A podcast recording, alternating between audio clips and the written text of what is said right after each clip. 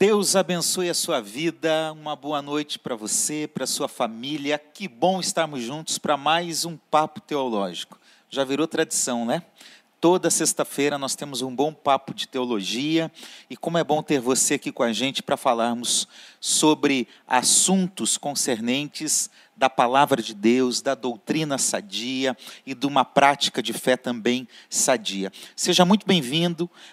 Nós estamos aqui com alguns pastores queridos que vão também discorrer sobre teologia com a gente. Pastor Anselmo, pastor da nossa igreja de Caxias, lá junto com o pastor Ari e coordenador do IBM. Boa noite, pastor, seja bem-vindo.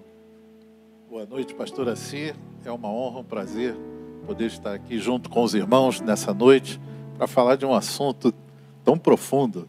Que Deus nos ajude. que Deus nos ajude, é verdade. Pensa num assunto difícil, né? Pastor Ayrton, pastor da nossa igreja de Nova Iguaçu, ou erudito, seja bem-vindo. Deus te abençoe. Amém. Deus abençoe.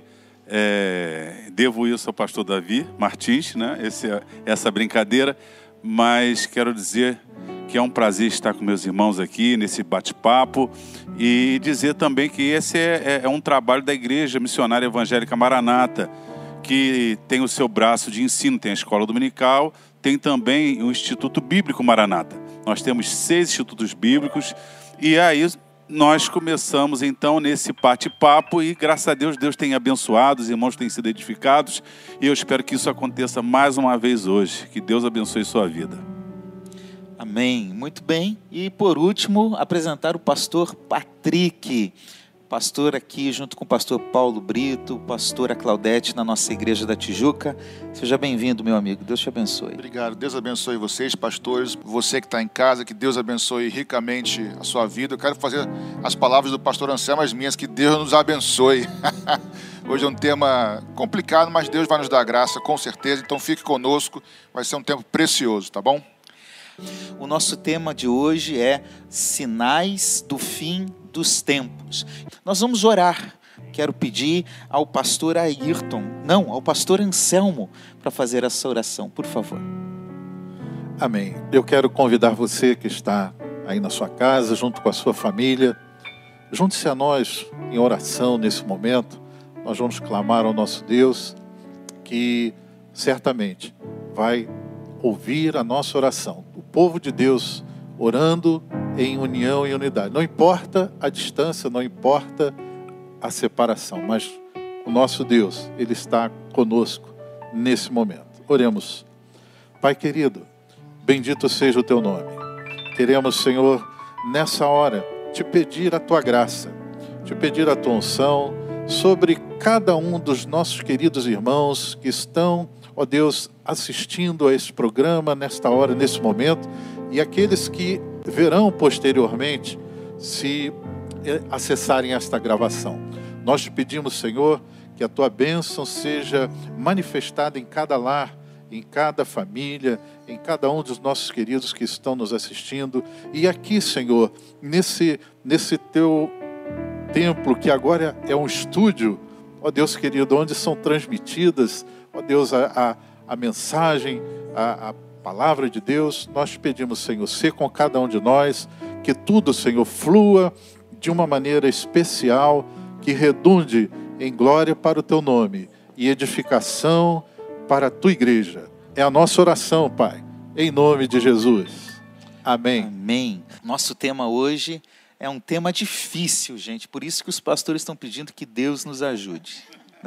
Só Ele mesmo. Nós vamos falar sobre os sinais do fim dos tempos. Esse é um tema que chama a atenção de qualquer um, porque quando sai um filme, por exemplo, que tem essa temática, ele é sucesso de bilheteria. As pessoas falam sobre isso, as pessoas são curiosas sobre o fim. Então, nossa proposta é falar sobre isso, é falar a partir de um equilíbrio que a igreja missionária evangélica maranata tem quando prega o evangelho, quando fala sobre qualquer assunto. Então, ainda que o tema seja amplo, nós vamos falar somente aquilo que nós conseguirmos. Nós podemos fazer esse programa, talvez entrar num outro programa, é, porque o tema é, é, é muito extenso. E também é polêmico, mas, por favor, eu queria te pedir uma ajuda em nome de Jesus, para que nós não venhamos criar polêmicas desnecessárias diante de um tema tão complexo como esse. Pode ter certeza que nós que pensamos de uma forma como todos os outros, todas as outras correntes teológicas e escatológicas que podem pensar de outra forma, todos nós estaremos juntos no céu, glorificando a Jesus, e isso é que importa. Não é isso, pastor Patrick? O que você acha desse negócio aí? Esse negócio aí? É. Exatamente, pastor. É verdade que esse é um assunto bom de se estudar, que gera polêmica e tal, mas jamais pode gerar divisão ou racha entre irmãos, entre igrejas, porque certamente isso não é um determinante para a salvação. Por exemplo, se eu penso de uma maneira X, pastor Ayrton pensa de uma outra maneira com relação a quando Jesus vem para a igreja, se antes ou depois da tribulação. Isso não determina se eu vou subir ou para encontrar com o Senhor ou não. E sim se eu vivo uma vida de fé, de santidade com Ele. Então, assim, isso não pode gerar. Lógico, se alguém não crê na volta de Jesus, que não é o caso aqui, eu até entendo que haja algum desdobramento com relação a isso. Mas quando vem ou não vem, isso não é determinante, então não pode haver divisões ou brigas, isso não é alicerce da nossa fé. Inclusive, aproveitando, pastor Assi, conversando com o nosso pastor Paulo, o, acho que foi anteontem, ele falou comigo exatamente isso fala para o povo que isso não pode dividir o povo. É exatamente isso, nós concordamos com isso. Porque, aliás, pastor, queríamos que o senhor, pastor Paulo, estivesse conosco aqui. hoje, mas não pôde, entendemos nessa, nessa vez. Quem sabe numa próxima vez não estará conosco, né? tendo prazer, hoje não foi possível. Fica um convite ao vivo é, aqui, o convite aqui ao vivo o pastor Paulo. presença aqui seria muito importante. mas a verdade é que o que vamos debater aqui pode até haver divergências aqui. Continuamos irmãos, nos amando, andando junto e vamos subir junto também, em nome de Jesus. Em nome de Jesus. É, por favor, só complementando aqui o pastor Patrick, esse assunto é um assunto que envolve o futuro. Portanto, por mais que a gente analise os textos, estude e assuma uma linha, né, uma determinada linha, uh, ainda vão faltar peças nesse quebra-cabeças, porque está no futuro está num território de Deus, né? porque Deus não está sujeito ao tempo, como nós, o nosso tempo. Né? Então, é por isso que o assunto é, é difícil de elucidar e não deve realmente gerar é, divisões ou, ou, ou, qualquer tipo de conflito. Né? Amém?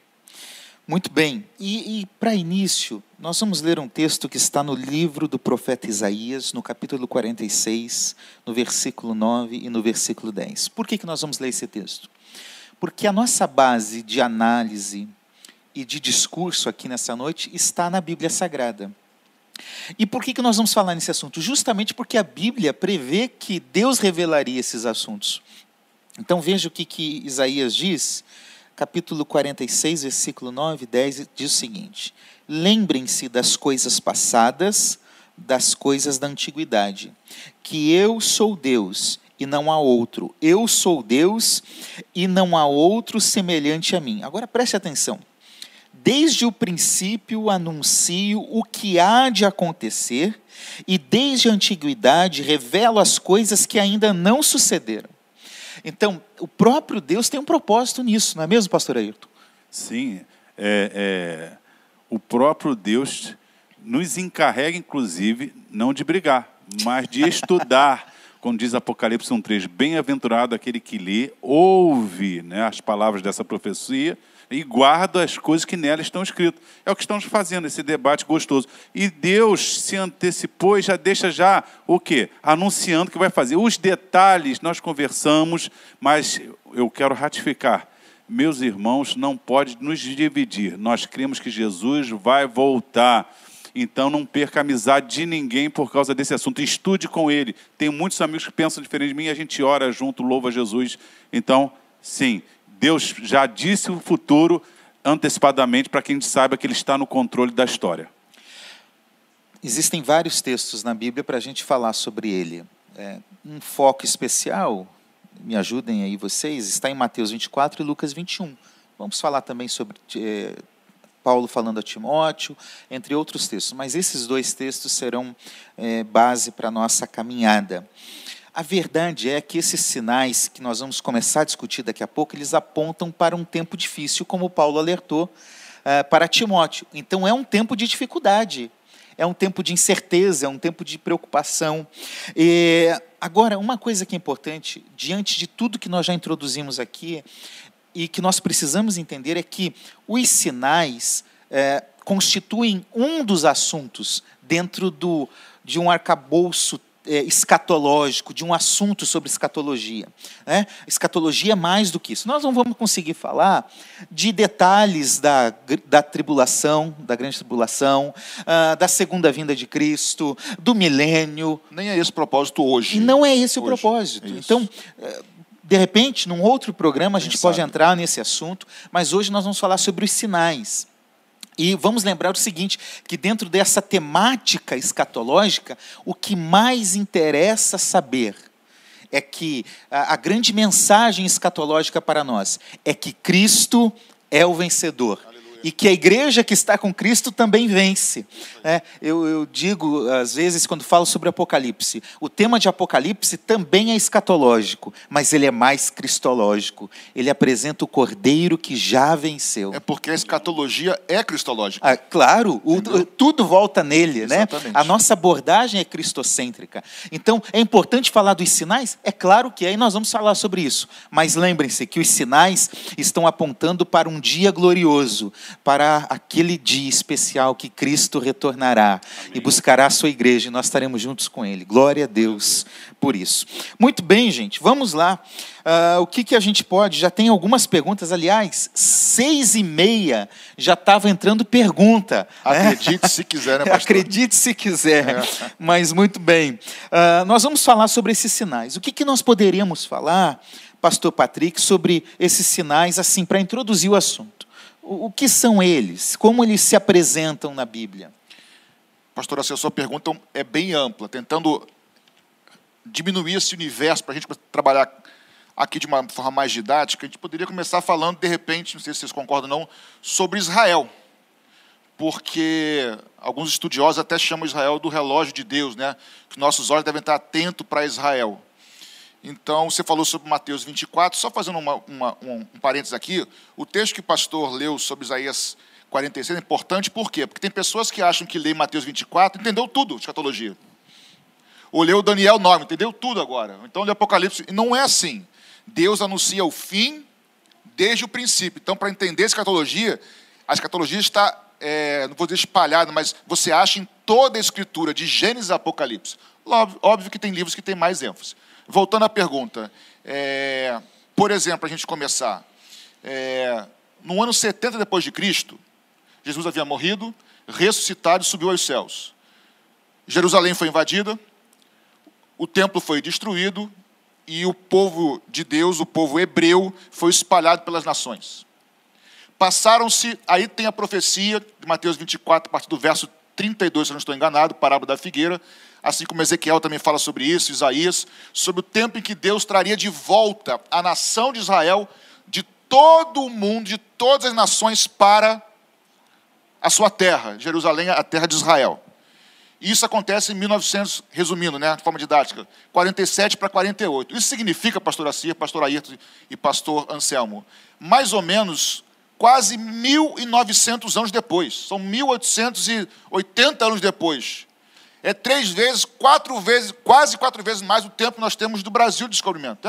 Então, é, não é 10, 30, é muito tempo.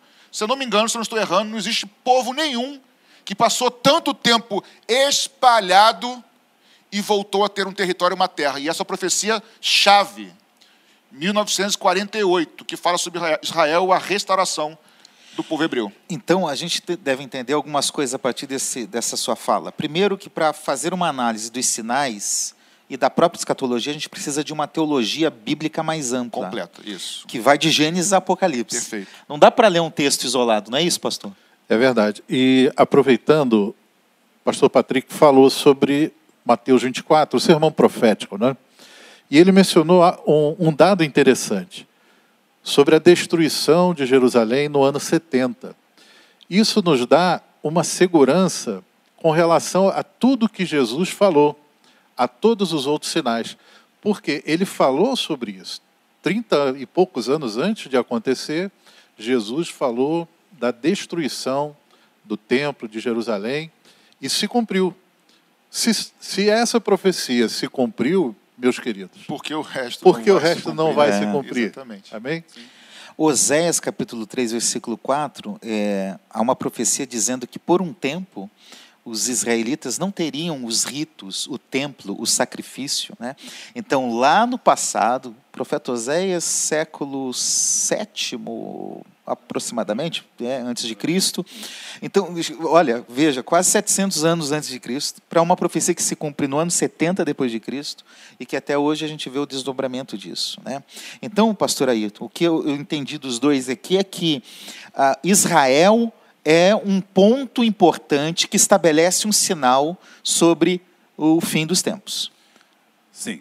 É, é, nós, primeiro, a Bíblia é composta, nós sabemos disso, praticamente dois terços do Antigo Testamento, que é história de Israel. O Novo Testamento, ele é escrito por quem? Por a maioria judeus. Então, só para mostrar a importância bíblica desse povo.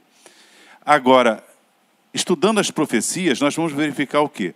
Que tem é, é, grande parte de profecias cumpridas e partes ainda a se cumprir. Como disse nosso pastor Anselmo, não é possível que 80% das profecias com Israel se cumpriram e, de repente, Deus decidiu alegorizar o restante. Por exemplo, citaram Mateus 24. Em Mateus 24, Jesus faz referência ao profeta Daniel. Quando ele fala no versículo 15: Quando vides a abominação que está no lugar santo, quem nem entenda, aí a gente vai a Daniel 9, 24 a 27, que ele diz lá: Conta 62 semanas, 7 semanas, 69 para o teu povo. Quem era o povo de Daniel? Povo de Israel. Então o que acontece? É, as 69 semanas caíram com Cristo, o príncipe que foi, né, ungido que foi tirado. Depois ele vai dar uma pausa e fala de uma semana. Então o que acontece? Israel tem que existir, já que nós estamos tratando, ele tem que existir para cumprimento que desse restante de profecias. E é uma, eu vou encerrar para não me alongar, Isaías 66, 8, fala que já, jamais se viu tal coisa. Pode uma nação nascer em um dia? E aí diz lá, porque o meu povo, e aí ele fala das dores de parto. Olha, presta atenção. A única nação, como disse o pastor Patrick, que ficou quase dois mil anos. Não existe fato histórico de um, de um grupo étnico que fique é, duas, três gerações e depois volte com, com a sua cultura. Israel voltou quase dois mil anos depois com a sua cultura. A língua oficial é o hebraico, que era a língua da época de Jesus. E, e essa nação, ela retorna para aquela terra com assinatura em um dia. Como? Nós sabemos em, em, em 47, 1947, com a ONU. Então Israel está no projeto. É, e é outra coisa, até 50, 60 anos atrás, muitos alegorizavam, não, Israel não existia na terra dele, não existia em Jerusalém, o que se pensava? A igreja substituiu Israel.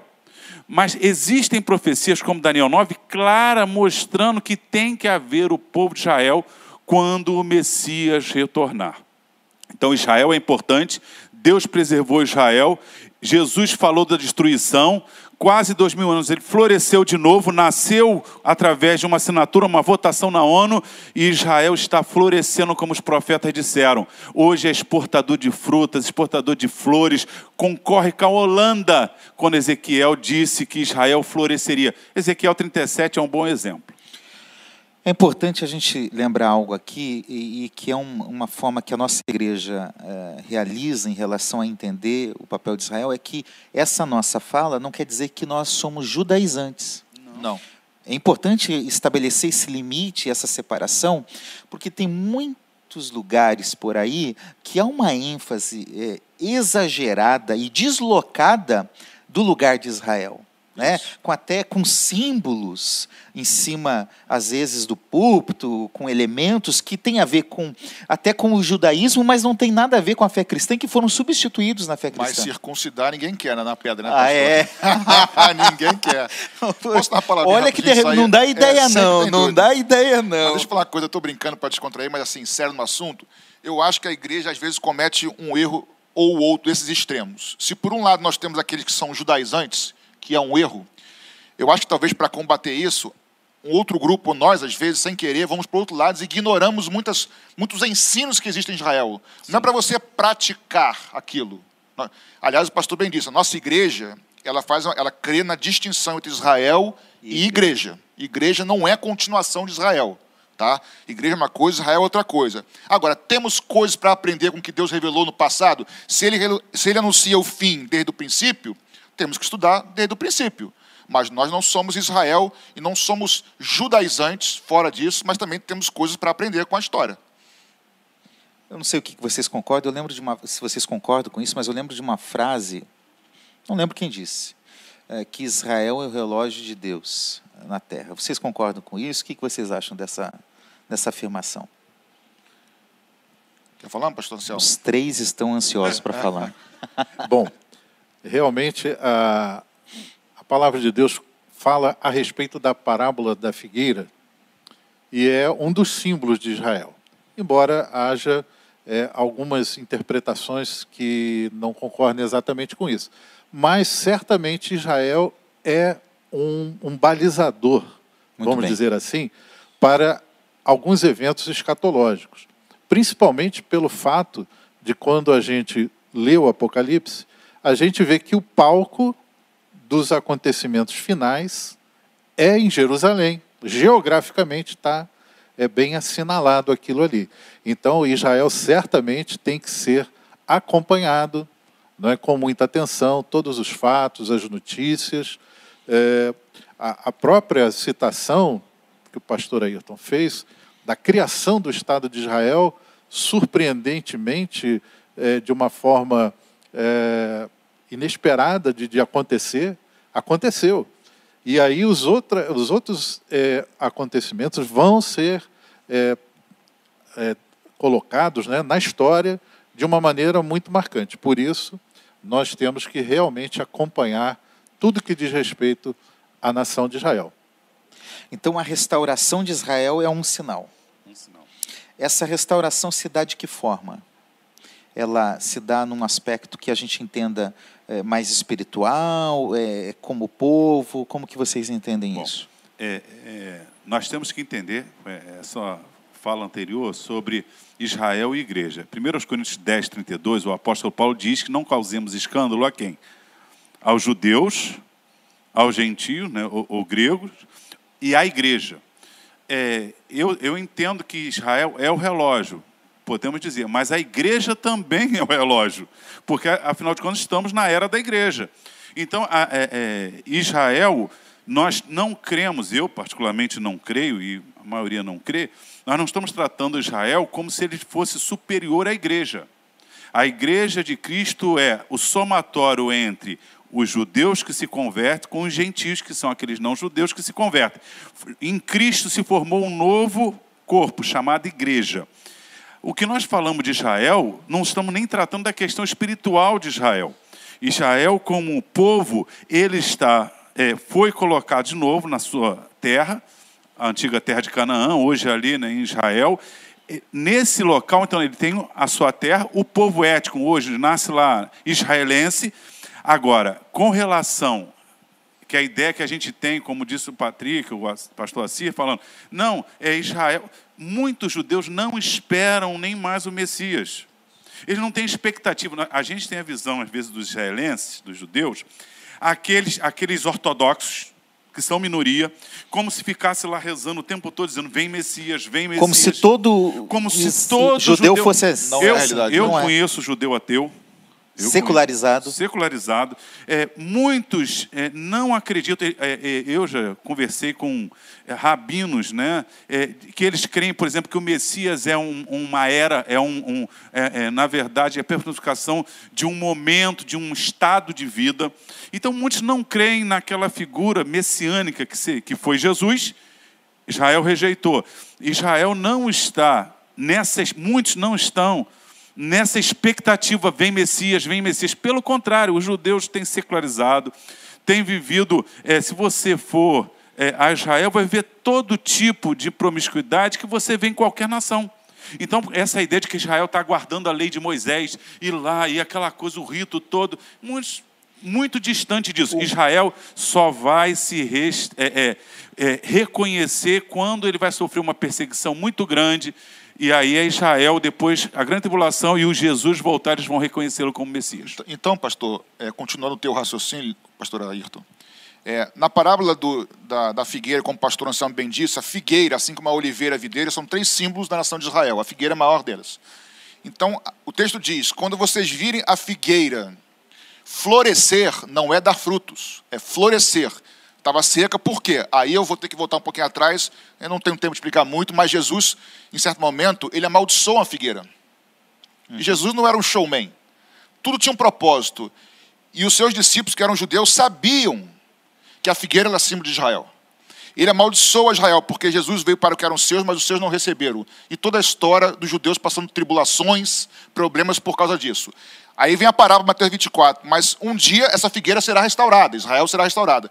Quando vocês virem florescer, florescer, repito, não é frutificar. Florescer, o que é florescer? Começar os ramos crescerem, dar, da planta, da folha e depois frutificar.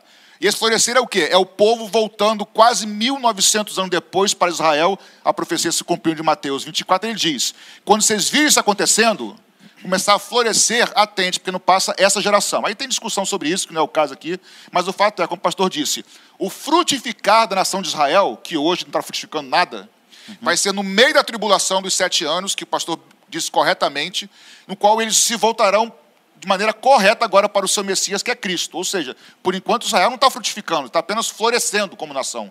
Há uma distinção entre o retorno de Israel e Israel se voltar verdadeiramente ao Senhor, coisa que ainda não aconteceu. É, pastor? É, tem um personagem em Israel, o rabino Nashman Kahane. Fala de novo esse nome, porque. Nashman tem Kahane. Que Até porque Isso. com essa pronúncia é. tem que ser duas vezes, né, cara? É, ele foi o idealizador e fundou o Instituto do Templo. Ou seja, há, um, há uma, uma parte do povo judeu que alimenta realmente essa fé e essa esperança. Pequena, como o pastor Ayrton falou. Há, é uma minoria, mas é uma minoria que já está se movimentando. Sim. Em 1987, eles criaram o Instituto do Templo, eles estão treinando nós já vamos chegar lá no templo. Né? Podemos, podemos. É, é, só para pegar o gancho só, aí só do complementa isso, porque senão a gente de vai Deus. antecipar um assunto aqui que é então, tá a restauração do templo. Okay, mas okay. de fato é, existe já um grupo né, trabalhando.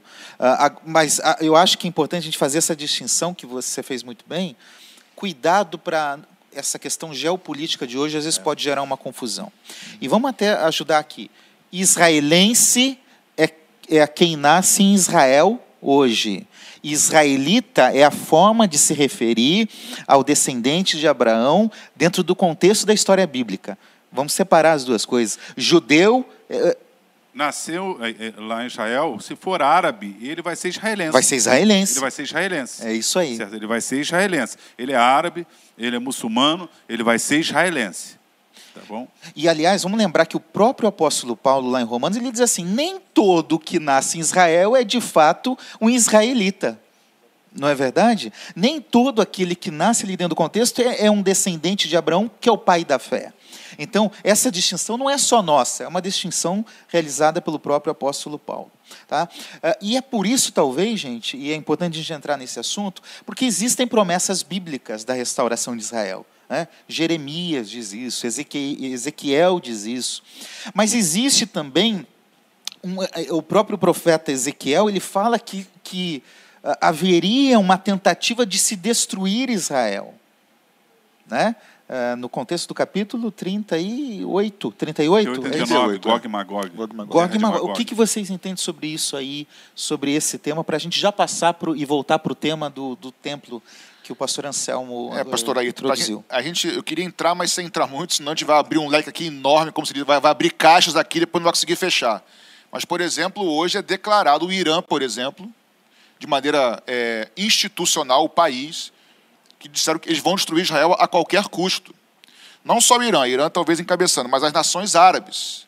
E é interessante, só para você, só para aguçar uma. Eu vou abrir uma caixinha agora para dar uma pulga no pessoal estudar. Em toda a história de Israel, todos os povos que circundam a nação de Israel, cada um, os heteus, os, é, os jebuseus, os, os filisteus, todo, cada um tinha um deus. E aí eles brigavam entre si e também contra Israel. Agora, no fim dos tempos, todos eles cultuam um deus só. Então acaba que Israel agora tem um inimigo só em volta dele todo, o que diferencia de toda a história até hoje. Então isso é bem bom para salientar. É. Ele não briga contra inimigos separados, agora parece que estão todos se juntando. É e, é, e é bom dizer o seguinte: o livro religioso desse grupo, o livro religioso diz que o juízo só virá quando Israel estiver exterminado. Então, não adianta tentar fazer acordo de paz com um inimigo que ele, por exemplo, quem matou em nome de Jesus, matou contrariando Jesus. Exatamente. Agora, quem mata seguindo esse livro, o que, que ele está querendo? Tem respaldo. Né? Ele está respaldo, porque o próprio fundador dele, que diz que é a terceira revelação e maior, maior que Jesus e Moisés, ele decapitou os inimigos. Então, o que acontece? É, essa religião, que é dominou todo o Oriente Médio, Israel está ali. Mas olha, Israel, quando saiu o Estado de Israel em 48, o que, que aconteceu? Logo depois eles fizeram uma guerra e Israel quase foi destruído. Depois, em 67, ali a Guerra dos Seis Dias. Em 73. Aquilo foi um milagre Milagre de né? Deus, não é assunto para agora, porque aquilo ali foi uma intervenção de Deus. Em 1973, falando sobre eh, várias vezes, na Idade Média, que Israel fugiu, etc., veio para o Brasil, para os Estados Unidos, mas em 73, eles, eles não pegavam em armas no Yom Kippur, é o dia sagrado, quem não sabe tem um dia sagrado, o dia do perdão, e o décimo dia, né, tal, e eles, eles não pegaram em armas. O que, que aconteceu? Os árabes se aproveitaram desse dia, mataram vários judeus e aí eles refizeram. Então, em 1980, houve uma manifestação dizendo: vamos eliminar. Quando o Irã e o Iraque estavam brigando, naquela guerra de 1980 e pouco, é, quando eles foram destruir o arsenal do Iraque, Saddam Hussein falou o seguinte: Olha, vocês não destruam esse meu arsenal porque ele está preparado para o nosso inimigo comum. O inimigo comum qual era dos dois? Eles estavam se matando, era Israel. Então Israel, todas as profecias, eh, diz lá em Zacarias, se eu não me engano, capítulo 12, versículo 2, vai dizer ali que Israel será o cálice de tontear das nações. O cálice de tontear. Tem uma pergunta aqui da Josete Paulino. Em Israel está a evidência de todos os sinais, porque lá é o lugar onde irá reinar o verdadeiro Messias? É, eu creio que, tirando essa palavrinha todos, todos os sinais, eu creio que não.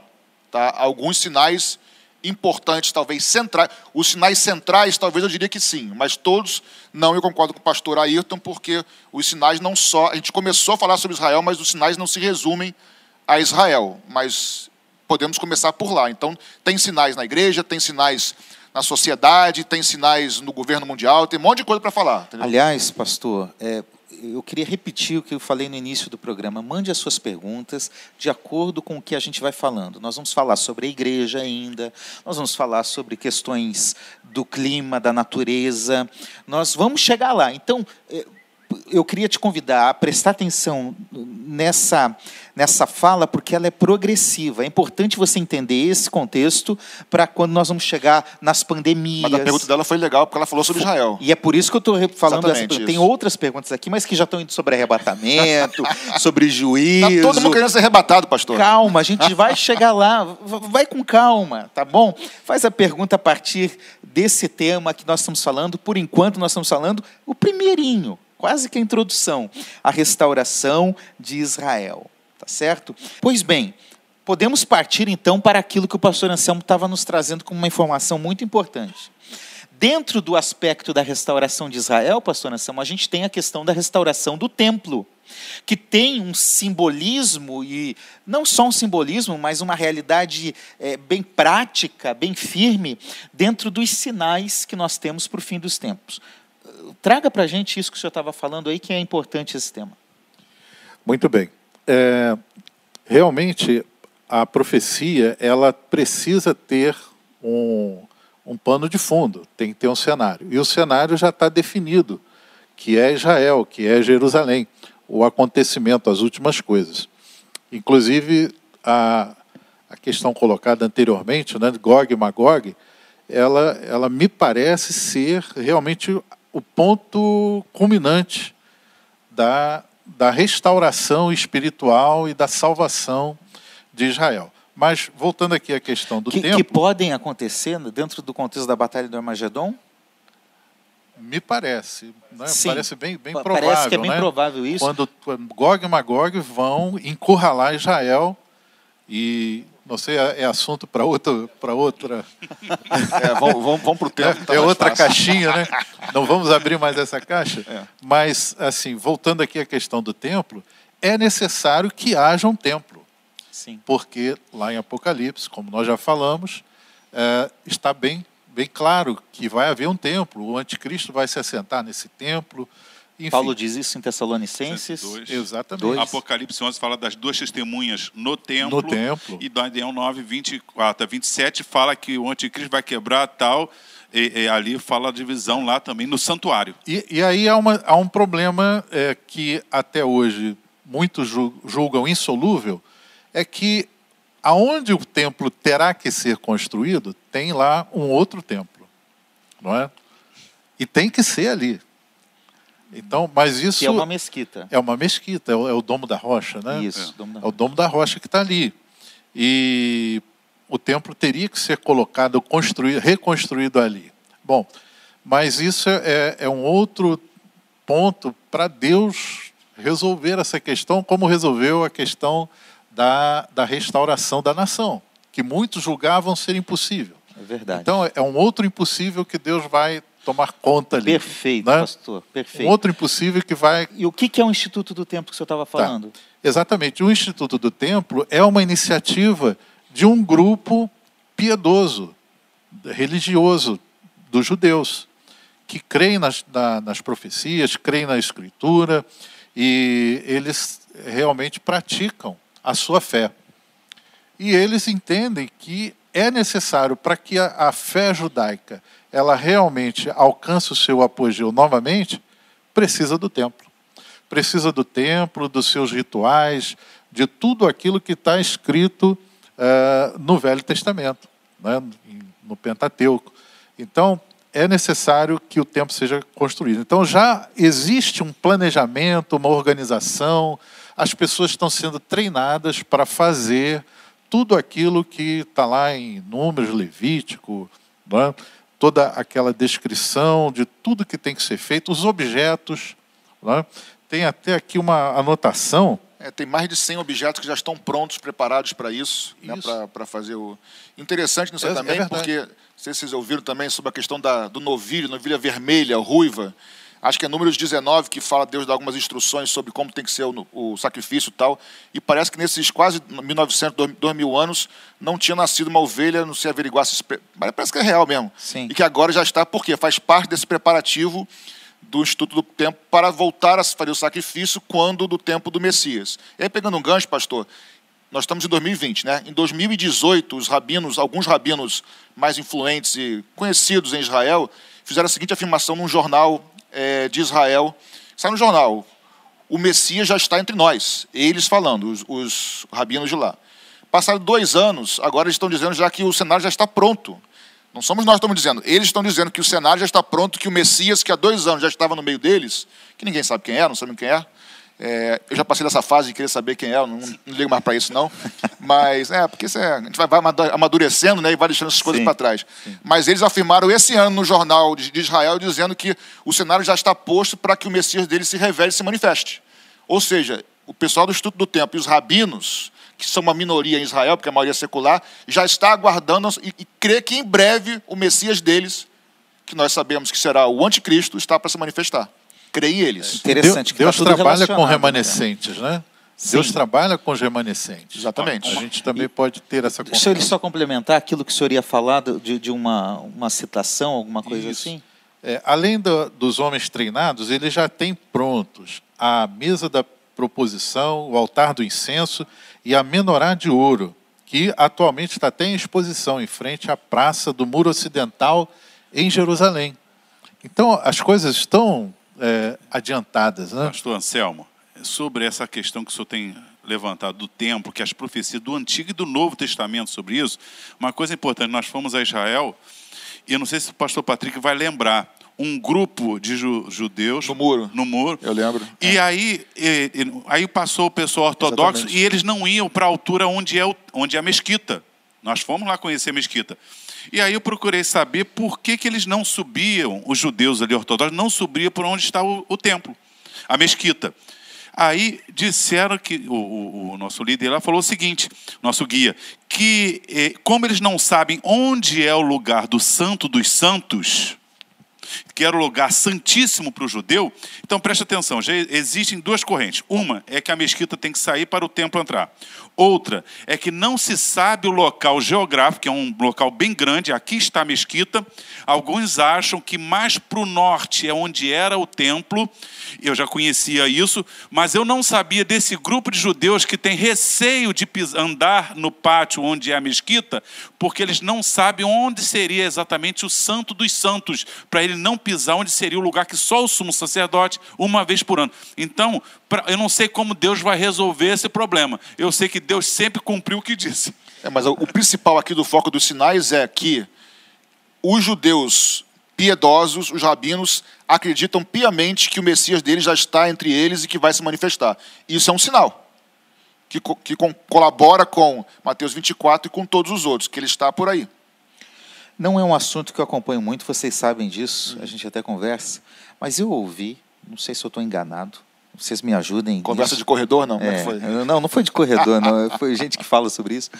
Que é, parece que até para a reconstrução do templo tudo seria muito rápido, que já tem muitas coisas. A tecnologia coisas, hoje é muito rápida. Com a tecnologia de hoje. Você já ouviu, já leu alguma já, coisa sobre isso? É tudo pré-moldado, é rápido, cara. Rápido. Deixa eu dizer uma Não é igual coisa. no Brasil, não. É tranquilo, é bem rápido. É, muita gente, não, olha, não só a construção do templo é rápida, como eles sabem qual é a, a, a descendência de Levi que oficiaria.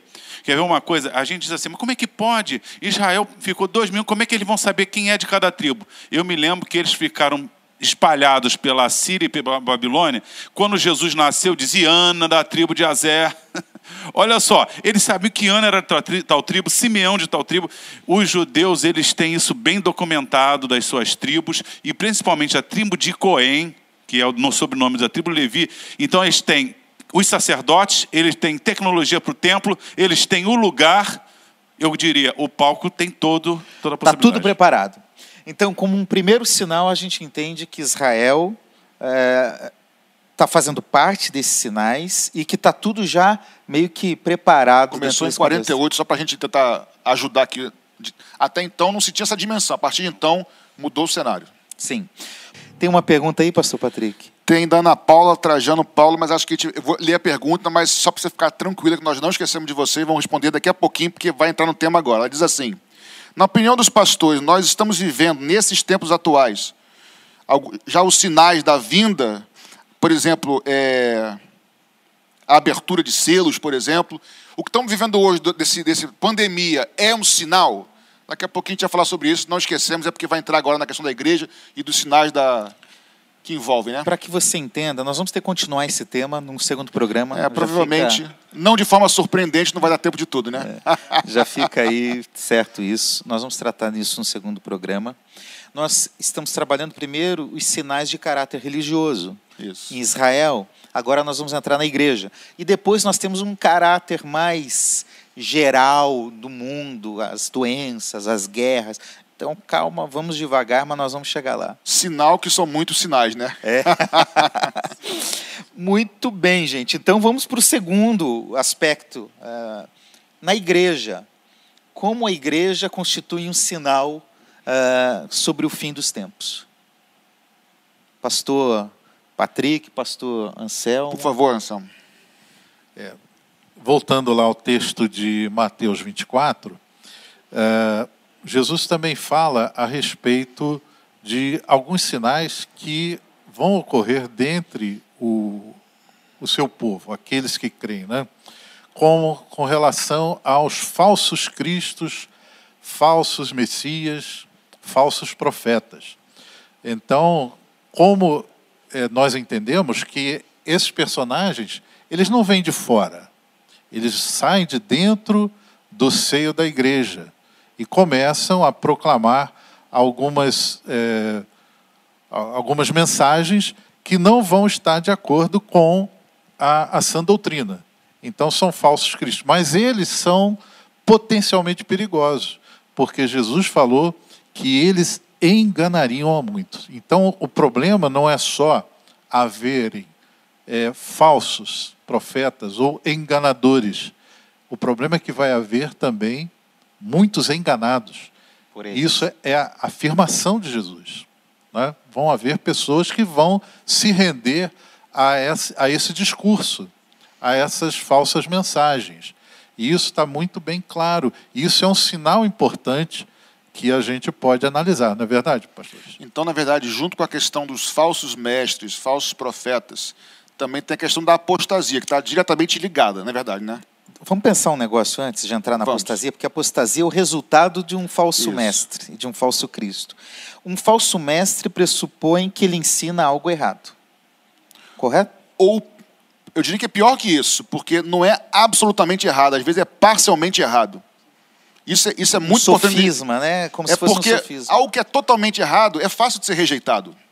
O problema é que são aparentemente verdades bíblicas. Assim como o diabo tentou a Jesus usando a Bíblia, usando melhor, a palavra de Deus, melhor dizendo.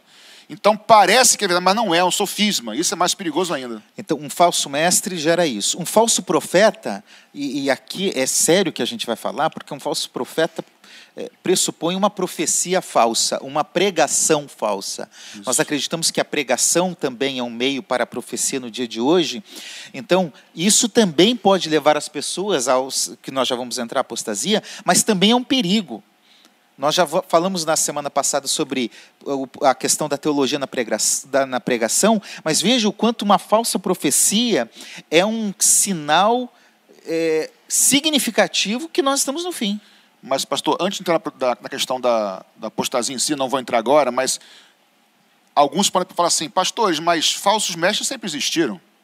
Enganos sempre existiu. Aí, futuramente, no próximo conversa, mas terremotos. sempre- Ok, mas uma expressão bíblica muito usada para o fim dos tempos é dor de parto. O que, que isso quer dizer? Até conversamos anteriormente. É como se fosse. é, vai parir uma criança, então vai estar gerando uma criança. E quando aproxima esse dia, as dores da gestação do parto, elas vão se. Duas coisas. Primeiro, se intensificando. E segundo, elas vão diminuindo o espaçamento de tempo, mais constantes. Então, óbvio que sempre houveram é, falsos mestres. Mas no fim dos tempos, aí Paulo já vai dizer a Timóteo, depois vocês me ajudam aí, a coisa seria muito pior, como estamos vivendo hoje. Então, a, prolife- a proliferação, a constância desses falsos mestres com aparência de piedade, com aparência de ser cristão, tem nome de igreja evangélica, tem nome de Cristo, mas Cristo não está lá, está assim, ó.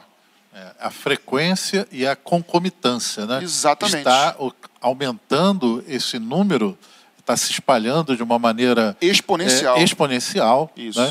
E interessante quando Jesus ele começa o sermão profético, porque ele é indagado pelos seus seguidores, ele começa dizendo: olha, tenham cuidado, que ninguém vos engane. Foi a primeira afirmação ao abrir esse sermão. Jesus falou exatamente desse perigo. Tenham cuidado, acautelai-vos, que ninguém vos engane. Né? Então, isso é muito importante a gente observar, porque é, é fato até lógico. Se alguém for enganado, não vai prestar atenção em nenhum outro sinal, não é verdade? É verdade. Porque ele já está enganado, ele já, já foi seduzido, já foi sequestrado ali na, na, na sua fé. Então, os outros sinais para eles não vão fazer o menor sentido.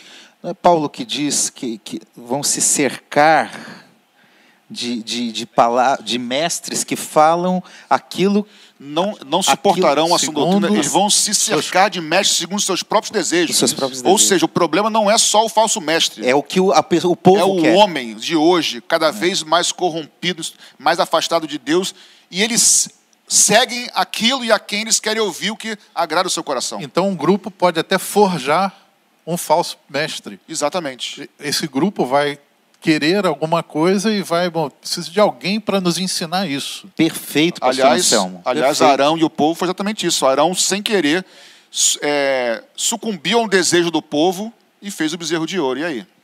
Belo É. exemplo. Então veja o perigo que às vezes um pastor tem, né? e aqui vamos colocar, porque o texto diz, falsos mestres, 1 João, falsos profetas, 2 Coríntios 11, 13, falsos cristos, Mateus 24, 11. Vamos incluir aqui, eh, no, no bate-papo, um falso pastor.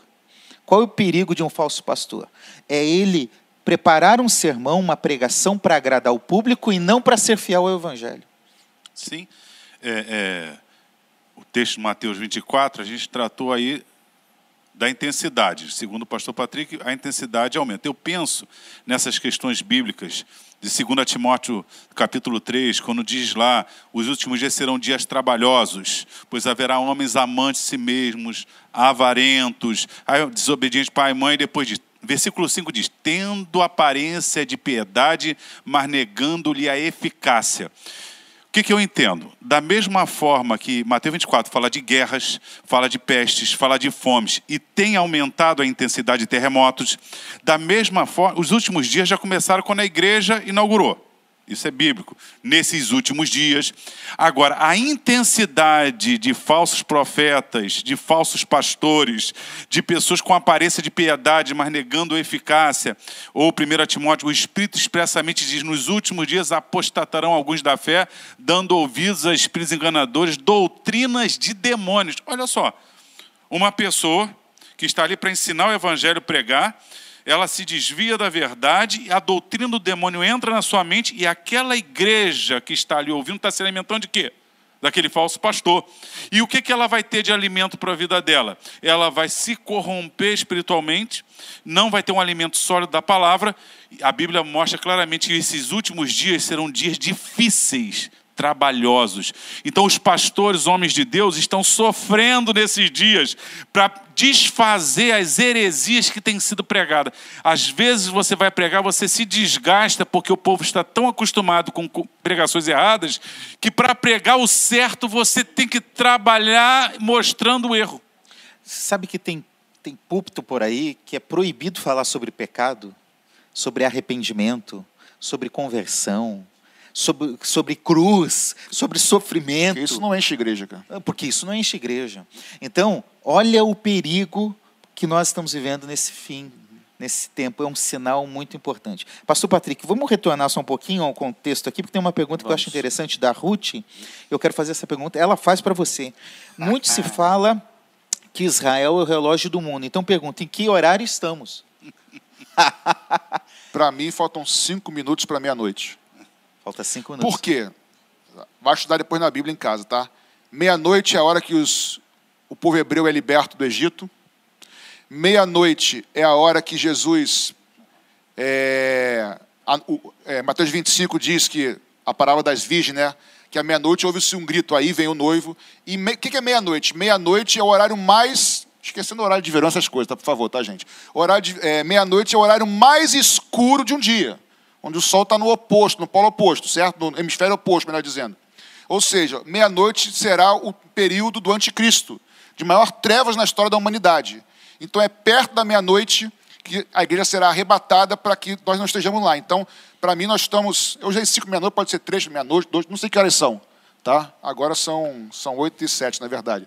Mas cinco para meia-noite, ou seja, quase meia-noite. Mas antes de dar meia-noite, a igreja missionária evangélica Maranata crê que a igreja fiel do Senhor será arrebatada e tirada da terra. Pastor Patrick, eu lembrei com essa pergunta do relógio do juízo final do relógio do Apocalipse, que não tem nada a ver com religião. Não, mas eles concordam, cara. É, e eles concordam com o que a Bíblia diz. É, é um, eu estava até lendo aqui, foi criado em 1947 por cientistas da Universidade de Chicago. E atualizadíssimo, eu não tinha visto que o relógio tinha sido atualizado. É, 20 de janeiro, tem aqui uma notícia, que restam 100 segundos para o fim do mundo. É mesmo? Quem diz isso é a ciência. Sabe o que me espanta, pastor? Posso abrir o coração aqui diante? Vou abrir o coração. Pode abrir? Posso? Claro, abre o coração. Os judeus falam que o Messias está perto. Os islâmicos falam que o Messias deles já está aqui. A nova era fala a mesma coisa. Todo mundo fala. Agora, parte da igreja acha que falta muito tempo. Eu não entendo isso, cara. Tudo, tudo aponta, aí eu tenho que guardar meu coração, tudo aponta, a ciência aponta, a filosofia diz, os cientistas dizem, as religiões todas dizem, a economia aponta, mas a igreja acha que falta muito tempo, eu não entendo Mas isso, é um sinal. Isso Segundo é um, a carta é um de sinal. Pedro, capítulo é. 3, versículo 3, nos últimos dias é, surgirão né, pessoas que dirão, quando será o dia da sua vinda? Aí é que ele vem. Porque eis, desde que os pais dormiram, nós ouvimos... Aí Pedro vai chamar a atenção, desde o princípio a céus... E... Quer dizer, a, a, a não crença por parte de muitos que se dizem cristãos de falar, de crer que Jesus Também está é um vindo, sinal. é um sinal que ele está vindo. É exatamente. exatamente. Interessante Perfeito. também que Paulo, quando está já nos seus últimos dias, ele escreve para Timóteo e faz aquela declaração tão linda, né? Combati o bom combate, acabei a carreira, guardei a fé. É, ele vai falar também uma coisa muito interessante. Ele diz que o Senhor, o reto juiz, vai lhe dar a coroa da justiça. Mas ele diz que ele também vai dar a todos aqueles que amam a sua vinda. Então, por isso, talvez a gente precise retornar a, a, essa, a essa, essa temática no nosso dia a dia, nos nossos devocionais. Não é? Amar a vinda do Senhor. Porque quando a gente ama alguma coisa, a gente procura fazer, conhecer, buscar tudo que diz respeito àquela, àquele o fruto assunto de amar nosso, a vida do Senhor interesse. é fruto maravilhoso, né? Fruto Não é? bom. Sim. Ah, agora, uma pergunta que veio aqui do JLB. Não sei quem é, mas seja bem-vindo. Ah, não é JBL, é JLB. Quais as características de um falso profeta? Não. Quer tirar para o ímpar aí para ver quem vai responder? Bem, o falso profeta e o falso mestre, eu vou juntar na resposta. É, Você não avalia um falso mestre, falso profeta por sinais, por curas. Isso é erro, tá? Aliás, vai aqui um aviso. Um dos sinais da, da vinda do anticristo, do reinado do anticristo, senão ele, ele vai surgir baseado em falsos sinais e falsos prodígios, que ele vai realizar com falso profeta, falsos sinais e falsos prodígios. Aliás, alguns falsos sinais e prodígios já estão sendo realizados hoje, mas isso é uma outra conversa. Por isso que sinal, milagre, não é evidência de que uma Ah, igreja mas, é de Jesus. Isso que eu ia falar agora. Ah, mas lá tem não sei o quê. Você não avalia por sinais. Por isso que o, o crente não anda atrás de sinais. A Bíblia fala que os sinais seguem os crentes. Seguem. Tem que andar atrás. Amém. Então, nós vamos atrás da palavra. Ah, mas eu não estou vendo aqui milagre nenhum. Continue crendo na palavra, que Deus sabe onde você mora, Ele vai te visitar, Ele te alcança onde você, Deus te conhece. Não vai em igreja A, B ou C porque tem milagres, porque pode ter o nome de igreja e não ser. Pode, tá? Não estou afirmando. Pode ter o nome de igreja e não ser igreja. Então, respondendo, você conhece pelo ensino da palavra e não por sinais e prodígios ou por manifestações do Espírito, porque se você não tiver um discernimento muito grande, você pode ser enganado e eu também. Por isso, talvez um dos dons mais importantes que eu creio para nós hoje é discernimento espiritual. Respondi? Então, tá. Então, um sinal de falso profeta É pelo ensino. pelo ensino, pelo que ele palavra. ensina. Sim, não, não pelo que Agora, realiza. pastor Patrick, também é por isso que é preciso conhecer a Bíblia e estudar na EBD, no IBM, prestar atenção na pregação, se aprofundar, ler, porque os falsos profetas, assim como o diabo, também usam a Bíblia. Também leem a Bíblia para pregar. Tem que conhecer. Eu acho que é um, um autor da CPAD chamado Ciro, não lembro o sobrenome dele. Acho que é Sanches. Eu, eu não lembro, fala esse sobrenome aí. Ciro Cibordi? Eu acho que é esse aí. Ele diz, ele tem uma Ele está evidência. só com língua estranha, pastor É, ele, hoje, ele né? é o cara dos nomes difíceis. Ele fala que o diabo está pregando em muitos púlpitos. Porque É duro usa-se a Bíblia. é, e é possível usar a Bíblia, as seitas, as heresias Essas doutrinas de demônio que o pastor Ayrton citou, é isso, né? Saem. Então, nem sempre porque está abrindo a Bíblia e falando dela quer dizer que é um profeta de Deus, um mestre de acordo com as Escrituras. Então, é preciso conhecer as Escrituras. Inclusive em 1 João 2,18, quando é, é, João fala do anticristo, porque o anticristo vem, e muitos os anticristos já estão, ele vai dizer depois, eram, estavam no nosso meio, mas não eram dos nossos. Então repare, ele, ele está no nosso meio, conhece linguajar, fala tudo, mas não é, não nasceu de novo, não tem uma experiência verdadeira com Deus, e ele vai se tornar de repente um líder de alguma coisa e vai ensinar heresia, vai pregar e vai conduzir ao erro. Então, mais um sinal na vida da igreja está presente: falsos mestres, falsos profetas, falsos cristos. Vamos acrescentar aqui falsos pastores. É. Ah, aí a gente passa para a consequência de um falso profeta, de um falso ensino, que é a apostasia. É. Nós vivemos um tempo de apostasia? Essa é a pergunta. Pastor, aquela hora que eu ia falar da apostasia, porque assim, eu não sei responder se apenas os falsos mestres geram apostasia. Ou se as coisas. É, é um ciclo. Ou se também a apostasia um gera os sistema. falsos. Ou se a apostasia também gera falsos mestres.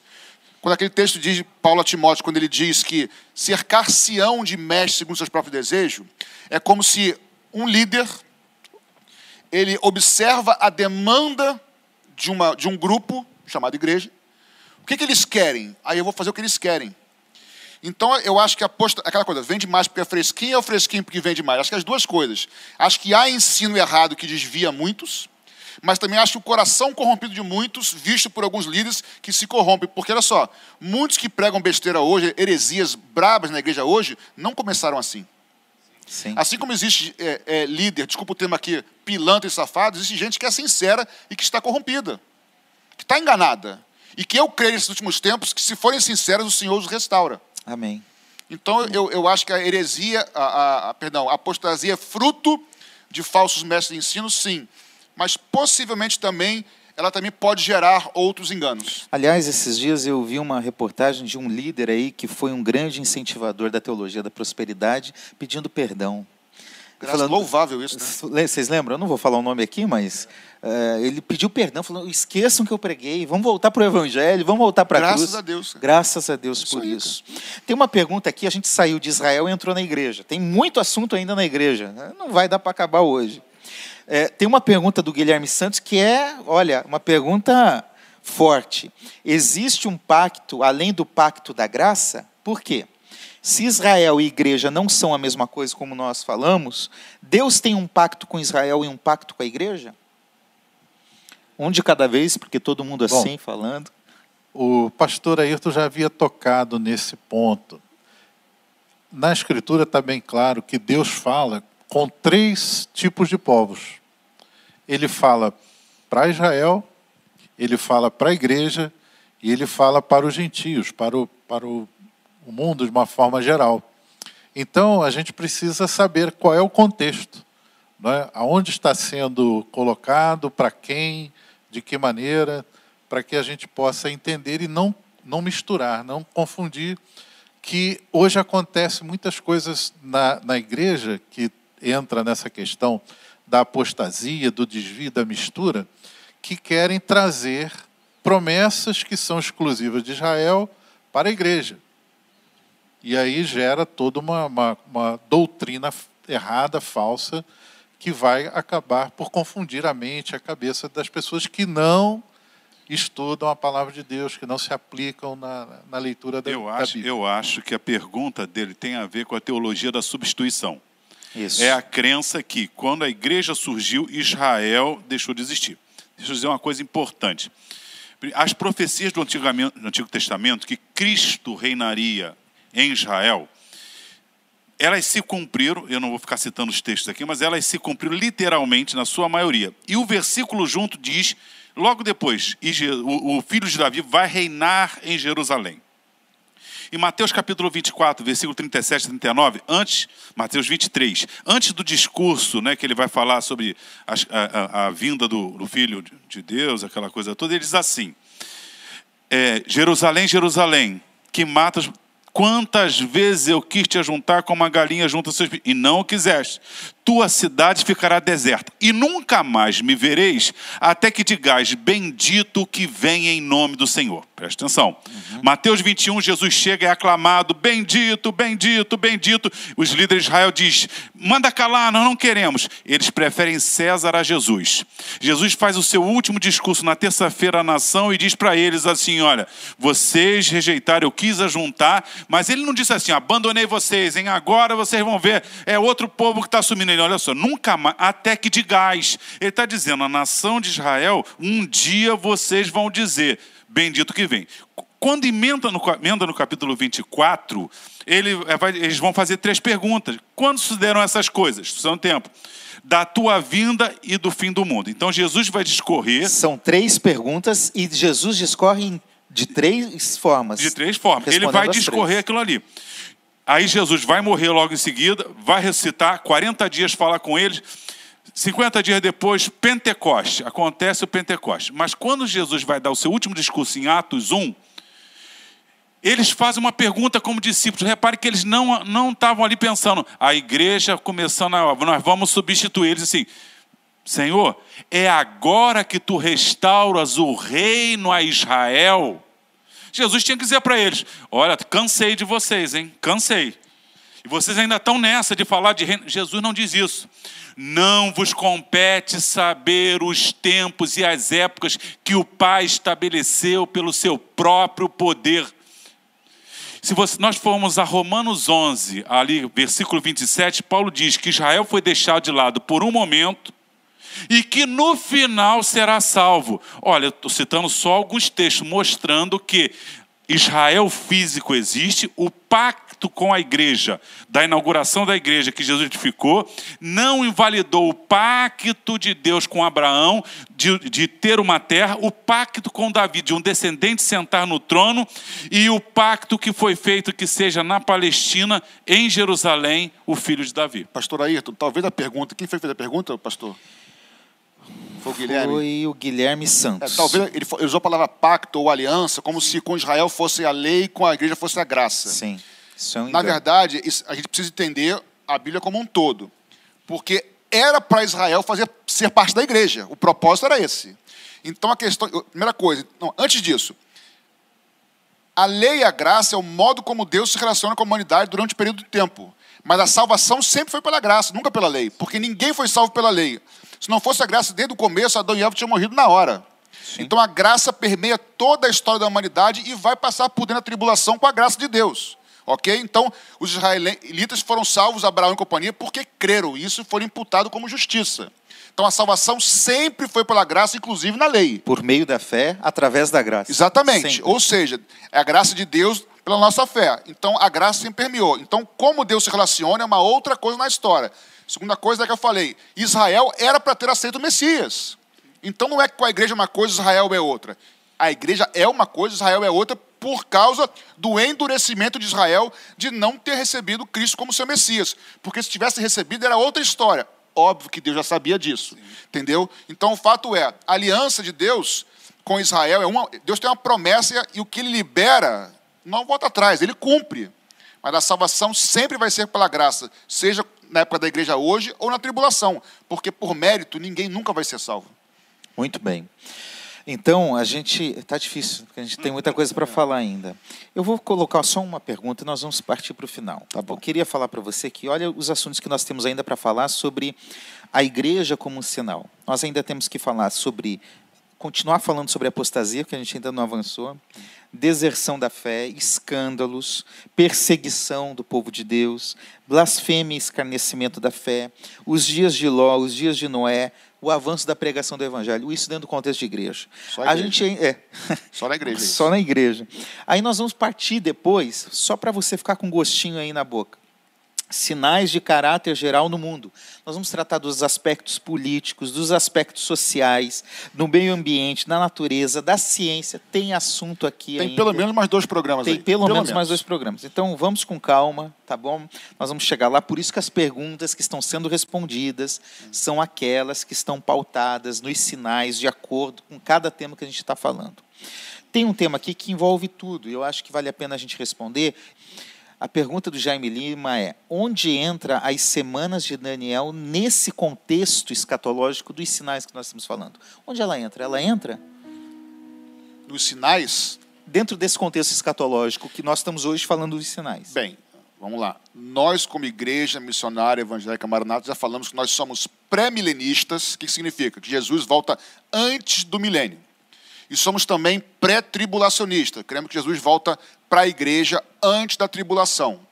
E essa tribulação, segundo o nosso entendimento, pode haver uma discordância aqui e ali, sem problema, porque isso não é determinante, mas como igreja nós cremos que esse período de tribulação nada mais é do que os sete anos profetizados por Daniel, por Daniel no capítulo 9, que, que é a última semana, porque lá na profecia de Daniel 9 são 70 semanas, já passaram 69.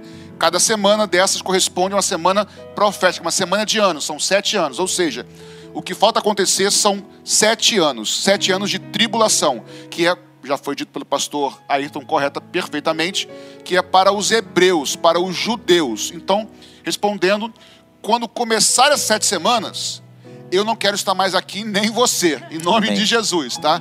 Então, existem sinais para que esse dia chegue.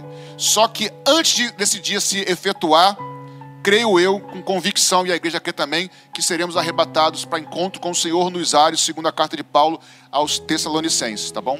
Pastor Ayrton, pergunta, Ana Bravehert, acho que é isso. Entre os judeus, tinha que falar pastor Anselmo, lê esse nome aqui. Entre os judeus há divisões religiosas, inclusive judeus messiânicos. A promessa seria somente para os messiânicos, pois somente eles creem em Jesus como Messias? É isso? Olha só. O judeu que crê em Jesus como Messias é da igreja. Olha, está assim, ó, Israel e gentio, não judeu. A igreja está aqui, ó. Cristo pegou Aquele, Paulo era judeu, Pedro era judeu, e, e, e, os que eram gentios se converteram, a igreja foi formada. Essa é uma questão. Então, o judeu messiânico, se ele creu em Jesus, você não precisa nem chamar, chama de judeu messiânico, ele tinha que chamar a igreja, ele é a igreja de Jesus. Igreja de Jesus. Tem judeus messiânicos, eu ouvi um pastor, inclusive, dizendo que, é, é, brincando, a diferença é que no arrebatamento o judeu messiânico vai num ar, um ônibus com ar-condicionado e vocês vão num ônibus sem ar-condicionado. É ruim. Ele estava debochando, ele estava debochando, porque na verdade essa coisa, judeu messiânico, judeu, não, É ele, ele é igreja. O nome judeu às vezes é aplicado à religião, reli- o judeu, e às vezes é etnia. Então essa confusão, é Sim. verdade, né? Então, olha só. Quem então vai estar. O que, que a Bíblia diz? Que os, o- o- eu quero rapidamente ler, eu vou dizer aqui, olha. Mateus 24 diz assim: E depois das 62 semanas será tirado o Messias. Quando aconteceu isso? Quando Jesus morreu, e não será mais. E o povo do príncipe que há de vir destruirá a cidade. Nós conhecemos, Jerusalém foi destruído.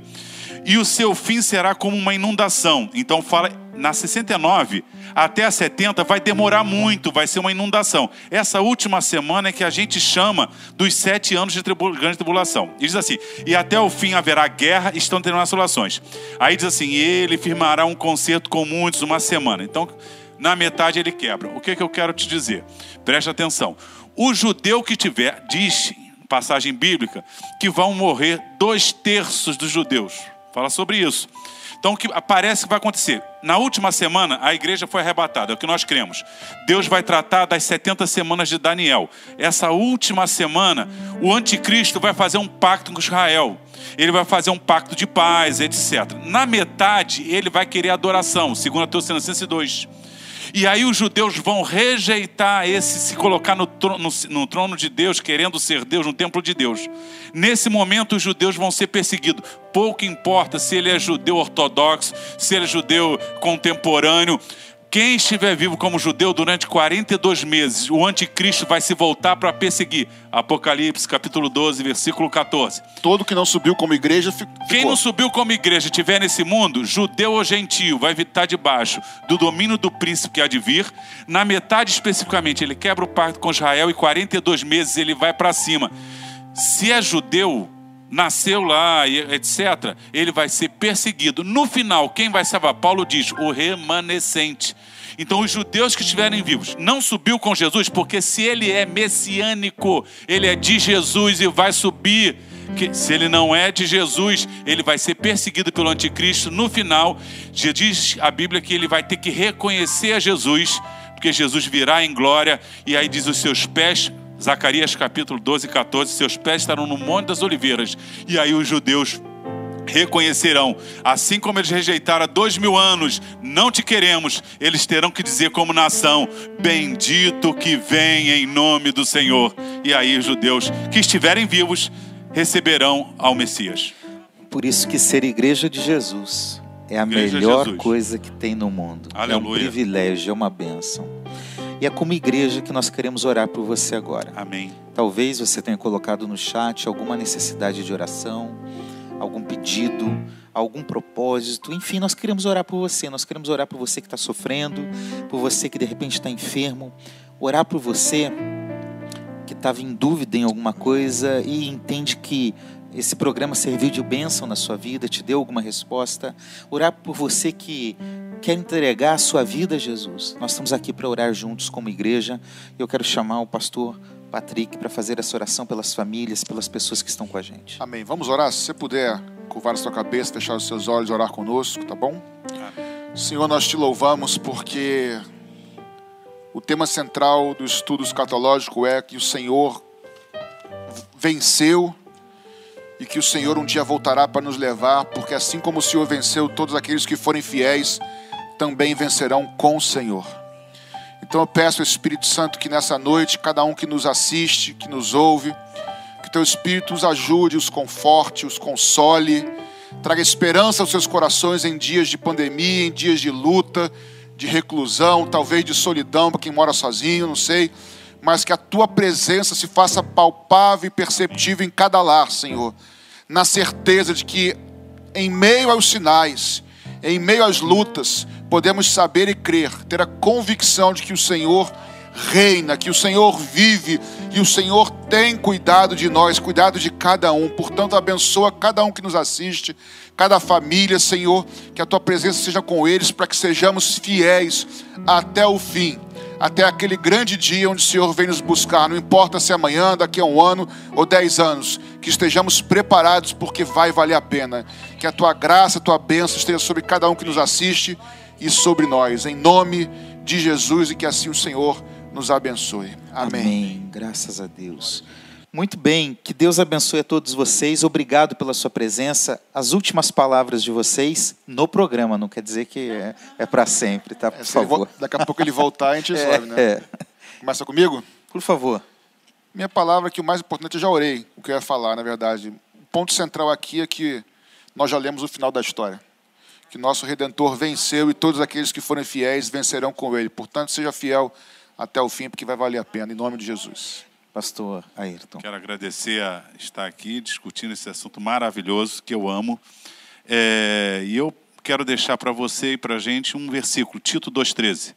Aguardamos a bendita esperança, a vinda do grande Deus e Salvador Jesus Cristo. Amém. Essa é a nossa esperança, independente da corrente. Crer que Jesus é o Salvador e que Ele voltará, meu querido, me abraça. Vamos juntos no arrebatamento. Que Deus te abençoe. Amém. Pastor Anselmo, despeça e, por favor, já dê a bênção final. Amém. Quero agradecer mais uma vez essa oportunidade tão rica, tão feliz de poder estar aqui com os nossos pastores queridos, falando desse assunto realmente apaixonante. E quero deixar para você uma promessa de Deus. Apocalipse 3:10, o Senhor Jesus manda uma carta para a igreja modelo, que é a igreja que é a igreja do Senhor que vai ser arrebatada porque você guardou a palavra da minha perseverança. Eu Amém. também hei de guardá-los da hora da provação que há de vir sobre todo o mundo, para provar todos os habitantes da terra. Guarda o que tens, para que ninguém tome a tua coroa. Amém. Amém? Vamos ficar firmes nessa promessa. Nós iremos, não sabemos quando. O dia e a hora ninguém sabe. Pode ser hoje, pode ser amanhã. Mas o certo é que o Senhor Jesus virá e nós seremos arrebatados com Ele. Amém? Que Deus possa nos abençoar a todos. Em nome do Senhor Jesus. A bênção final. Vamos então impetrar a bênção apostólica. Que a graça de nosso Senhor e Salvador Jesus Cristo, o amor de Deus, o nosso Pai, e as consolações do Espírito Santo sejam com todos aqueles que amam e aguardam a vinda do Senhor, desde agora e para todo sempre.